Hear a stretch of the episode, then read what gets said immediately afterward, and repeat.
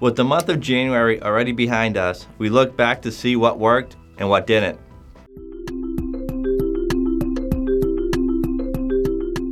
The month of January finally saw the Dow Jones hit 20,000 after struggling nearly a month to overcome that barrier.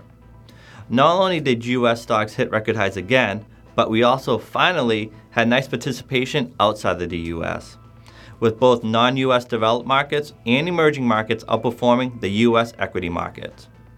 Core fixed income finished the month slightly in the green, with high yield easily outperforming core bond. Lastly, the US dollar weakened over the month, allowing gold to put together a positive month. Reasons for continued optimism include improving global growth and the employment report released last Friday.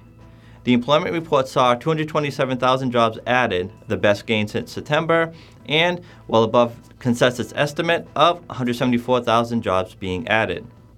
After not raising interest rates last week, this week we hear from a handful of Fed officials. The expectation going into 2017 is that the Fed will hike three times based off continued growth in the U.S. and expanding government stimulus.